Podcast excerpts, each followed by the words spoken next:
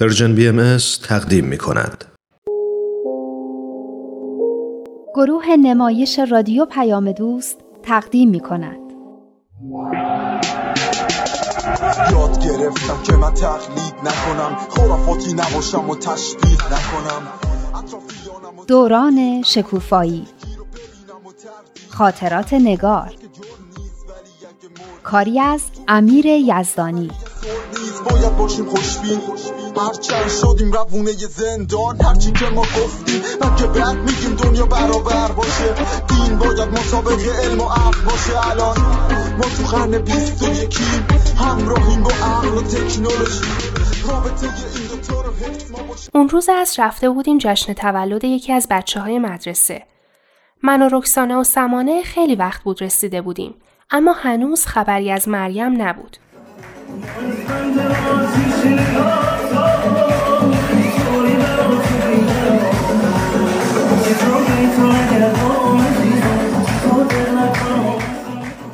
پس این مریم کجاست؟ چرا نیومد؟ نمی‌دونم خب یه زنگی بهش بزن خودت هم گوشی داری یا؟ خب باشه خودم زنگ می‌زنم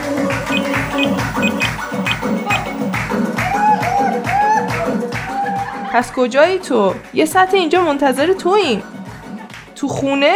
هنوز خونه ای؟ چرا راه نیفتادی؟ داری گریه می‌کنی؟ مریم چی شده؟ ببین ما الان میایم پیشه گریه نکن باشه؟ ما الان میایم ببینیم چی شده چی شده؟ دوباره مامان باش دعوا کردن؟ احتمالا چیزی که نگفت فقط داشت گریه می‌کرد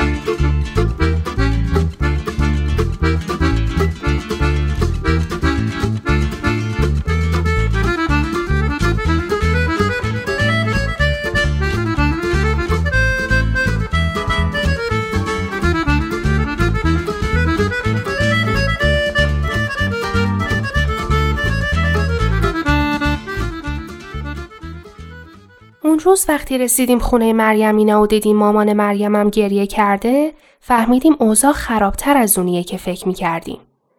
یکی یکی بغلش کردیم و سعی کردیم دلداریش بدیم. اما گریه مریم بر نمی اومد.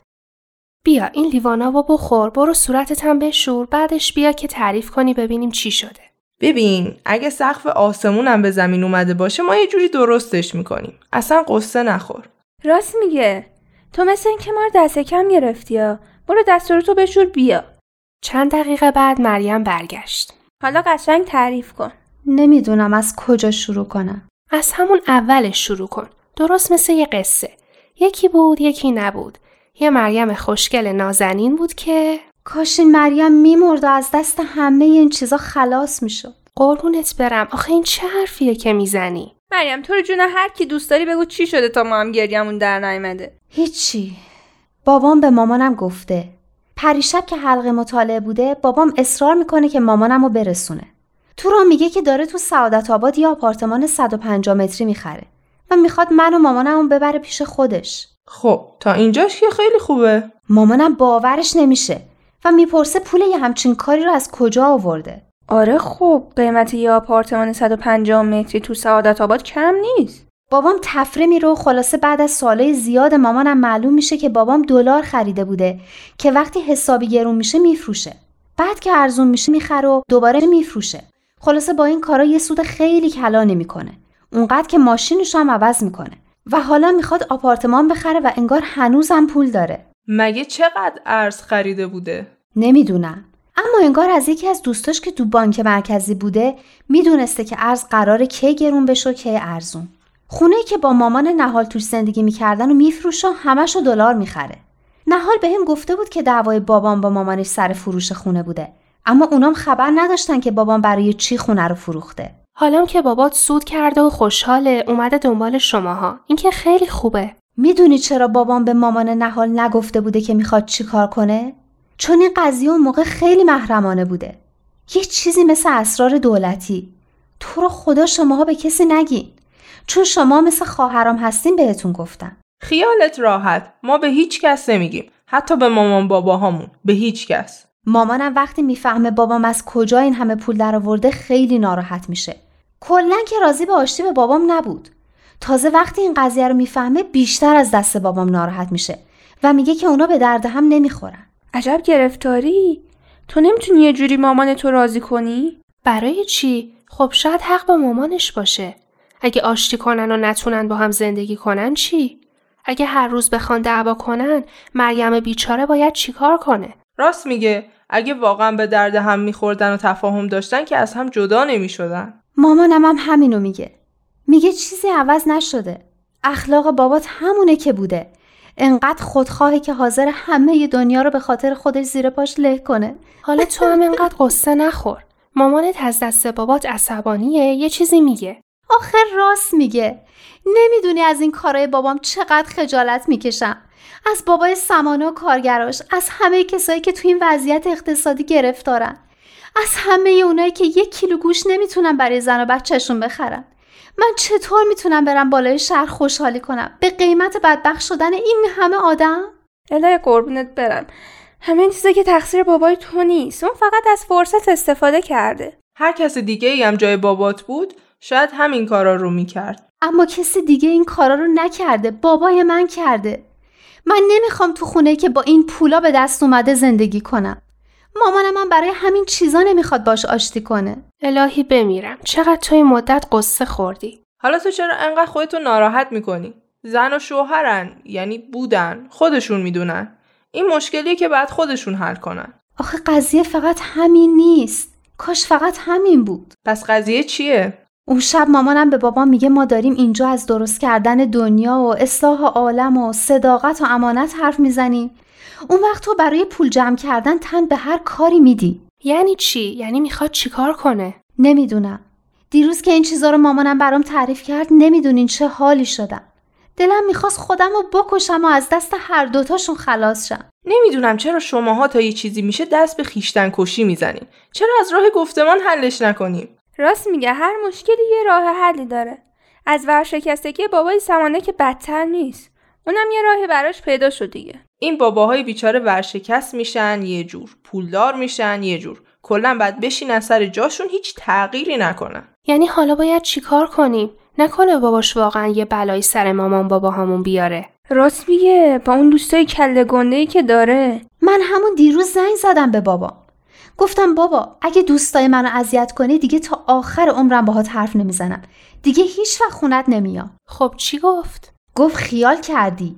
من باباتم اختیاردارتم.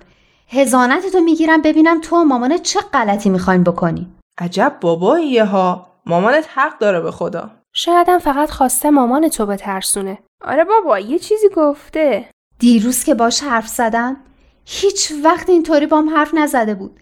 یه جوری سرم داد می‌کشید انگار ازم متنفره.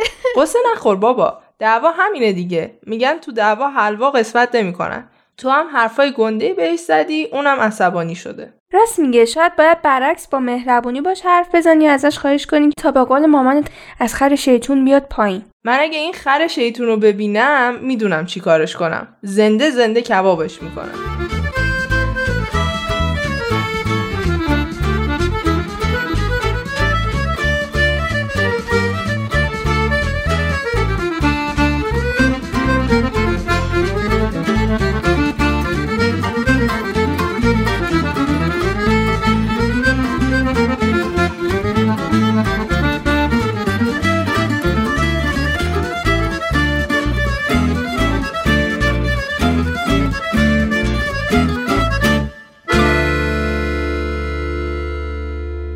یادتونه اون دفعه درباره چی صحبت کردیم؟ چه تمرینی رو حل کردیم؟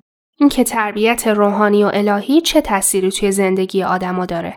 یعنی اگه ازش قفلت کنن دچار چه مشکلاتی میشن خب دچار چه مشکلاتی میشن؟ همه خشونت های دست جمعی و جنگ و اختلاف شکاف عمیق طبقاتی بین دارا و ندار تنهایی دیگه فساد و بیاعتمادی بین مردم گسترش اعتیاد اختلالات روانی هم بود. یه چیزایی هم بود که نتیجه تربیت روحانی بود.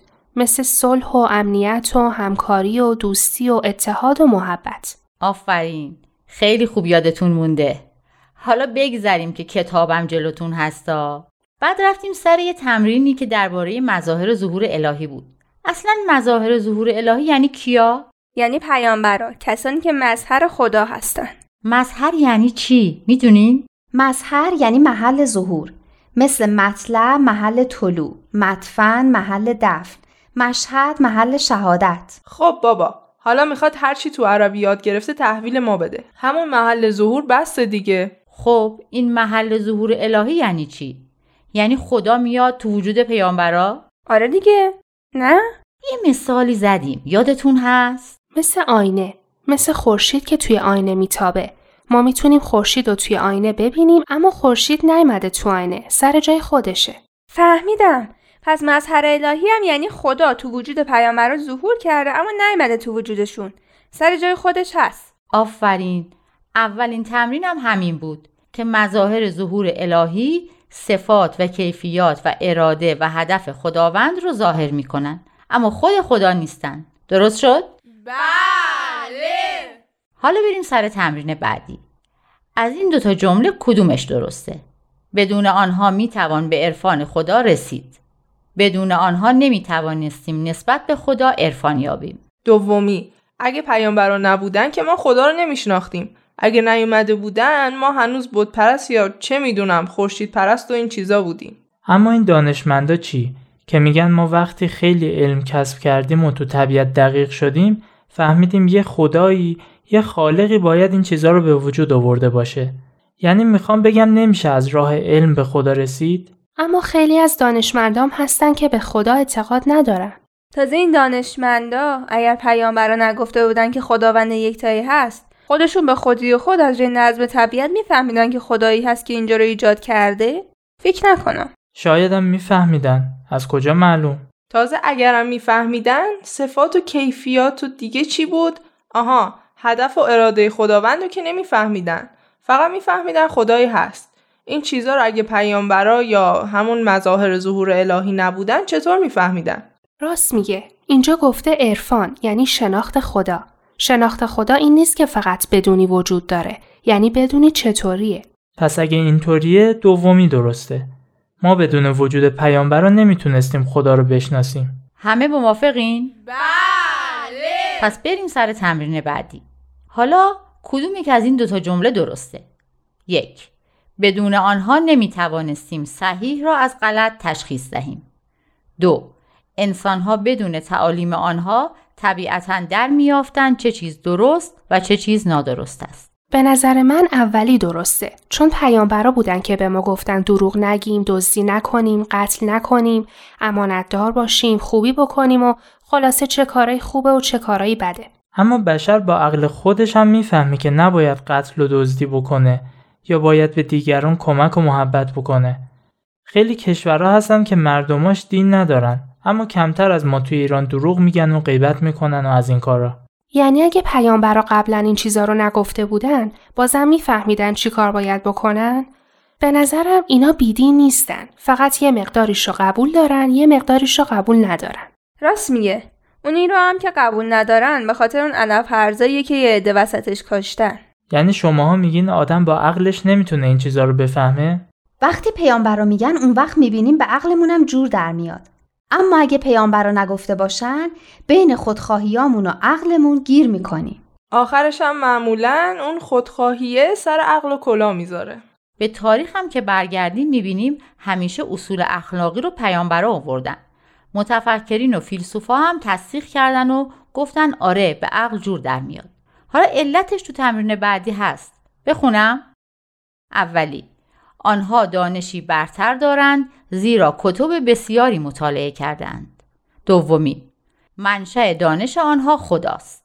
خب این که معلومه دومیه درسته علم اونا از خداست الهیه تو گفتی این جواب اونه که آیا بدون پیامبر می‌تونستیم صحیح رو از غلط تشخیص بدیم یا نه فهمیدم. پیامبرا می‌تونن به ما بگن کدوم غلطه کدوم درسته چون علمشون الهیه. منشأش خداست. دقیقا. علم انسان در حال پیشرفته ناقصه. همه چیز رو نمی‌دونه. اما پیامبرا از روی علم الهی صحبت می‌کنن. بنابراین اونان که می‌تونن حرف آخر رو بزنن و بگن چی درسته و چی نادرست. آره دیگه. آدمای معمولی اشتباه می‌کنن اما پیامبرا هیچ وقت اشتباه نمی‌کنن. حالا دو تا جمله بعدی. اولی. آنها به اراده خود رنج کشیدند تا ما را تعلیم دهند و هدایت کنند. دومی. آنها انتخابی جز رنج کشیدن نداشتند. چه جالب! تا حالا اینطوری فکر نکرده بودم که پیامبرا به اراده خودشون این همه درد و مصیبت و گرفتاری رو برای تربیت روحانی ما تحمل کردن. می‌تونستن نکنن اما به خاطر ما همه چیز رو تحمل کردن. یعنی ما باید همین کارو بکنی؟ شماها چی فکر می‌کنین؟ چرا پیامبرا این کارو کردن؟ خب به خاطر ما فداکاری کردن دیگه اصلا فداکاری کردن یعنی چی؟ یعنی از خود گذشتن ما به خاطر کی یا چی فداکاری و از خود گذشتگی می‌کنیم؟ برای کسی که برامون مهمه برای چیزی که برامون ارزش داره. یعنی اون فرد یا اون چیز برامون از آسایش خودمون مهمتره. درسته؟ یعنی ما چیز مهم و با ارزشی مثل آسایش خودمون رو فدای یه چیز مهمتر و با ارزشتر می‌کنیم. درسته؟ آفرین راست میگی حالا به نظر شما ما هم باید این کارو بکنیم؟ یعنی باید یه چیز مهم رو فدای یه چیز مهمتر و با ارزشتر بکنیم؟ آره دیگه حالا فهمیدم اصلا درستش همینه یه چیز مهم و فدای یه چیز مهمتر کردن چه قشنگ پیامبرا هم برای همین درد و رنج رو تحمل کردن چاره داشتن. می‌تونستن زندگی خودشونو بکنن. اما زندگیشون رو فدای دیگران کردن. چون پای چیز مهمتری در میون بود. اصلا بدونین که همیشه پای چیز مهمتری در میان است. عالم انسانی رو وحدت بدیم. همه اصول دین ها رو هدف بدیم. با یه دنیای متحد طرف بشیم. همه حرفمون یکیه حق یکیه. خدا بند و بشناس و فرق تو با دینت. اشکاف ببین عقل تو چی میگه. مهمین دین توی قلب تو بشینه.